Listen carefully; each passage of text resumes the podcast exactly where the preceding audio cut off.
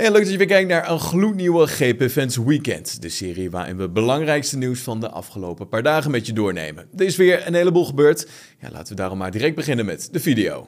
George Russell wist uiteindelijk nog vierde te worden tijdens de Grand Prix van Bahrein, maar de Brit weet dat zijn team de problemen met de W13 nog absoluut niet onder de controle heeft. Met name het porpoising speelt nog een te grote rol bij de Duitse renstal. Russell die hoopt dan ook snel op een oplossing. Waar andere teams dit probleem inmiddels onder controle hebben, lijkt men bij Mercedes ja, nog met de handen in het haar te zitten. Het liefst heb je een auto die soepeltjes rijdt en die hadden we vandaag in Bahrein echt totaal niet. Het had enorm veel invloed op de banden, je stuit het gewoon de bochten in en hierdoor slaan je achterbanden over en voelt de auto heel instabiel. Ja, mocht Mercedes het stuiteren onder controle krijgen, dan waarschuwt Russell vast dat W13 absoluut competitief gaat zijn. Het gaat een gigantisch voordeel worden als we dit de baas worden. Het gaat helpen met de banden en ook met het remmen en daardoor krijg je tevens meer grip. Ik hoop dat we zo snel mogelijk een oplossing hebben. We weten dat dit het antwoord is op meerdere problemen. Gaan we door met zijn teamgenoot Lewis Hamilton. De Brit sloeg vorig jaar het FIA-gala over na afloop van het seizoen. En ja, dat is hem op een straf komen te staan. De FIA heeft het geldbedrag dat Lewis Hamilton moet gaan betalen openbaar gemaakt.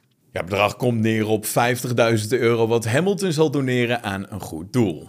En naast Bijtske Visser zal ook Emily de Heuse uit gaan komen in het nieuwe seizoen van de W-series. Het kampioenschap waar alleen vrouwen aan mee mogen doen zal op 6 mei van start gaan in Miami. Gaan we door met het team van Red Bull Racing en dan eigenlijk met name Max Verstappen, want de pechvogel van Bahrein zag een zeker lijkend podium uit zijn handen glippen nadat zijn RB18 de G gaf in de slotfase van de race. Dr. Helmoet Marco liet op zondag al doorschemeren dat het probleem hem zat in de benzinepomp, maar na onderzoek van Red Bull en de FIA ja, blijkt dit niet te kloppen.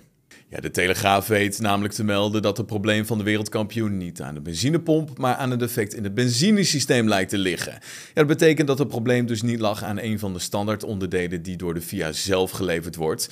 Uitgebreid onderzoek moet nog uitwijzen of de problemen van Verstappen en Sergio Perez daadwerkelijk daar vandaan kwamen. De mannen van McLaren hadden het zwaar in Bahrein en met name de remmen van de nieuwe bolide hebben het lastig als het gaat om de koeling. Technisch directeur James Key laat weten dat men nog een lange weg heeft te gaan in begrip van de nieuwe wagens. Key doet uit de doeken dat de remmen door alle originele vakjes van de keuring heen zijn gekomen, maar dat sommige andere invloeden vanuit de nieuwe regelgeving niet zijn meegenomen in dat proces. Ik denk dat dit ook op een bepaalde manier laat zien hoe vers deze auto's zijn ja, en hoeveel we nog steeds moeten leren om ze op het juiste spoor te krijgen. Het dingetje met de remleiding was een vreemd iets omdat het door alle criteria voor koeling is heen gekomen. Maar alsnog werkt het niet, zo vertelt hij tegenover motorsport.com.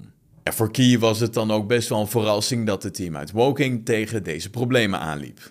Je denkt, wat is hier verdomme aan de hand? Nou, daarna doe je onderzoek en realiseer je dat onder deze condities intern zomaar uitgeschakeld wordt. We hebben er een les uit kunnen leren en dat is dat niet alle traditionele methodes die we gebruiken en op vertrouwen zomaar meegenomen kunnen worden naar nieuw tijdperk. En dat was hem dan, de weekcompilatie van deze week. Heb je genoten van deze aflevering? Laat je dan horen op onze Apple Podcast pagina of vergeet ons niet te volgen op Spotify.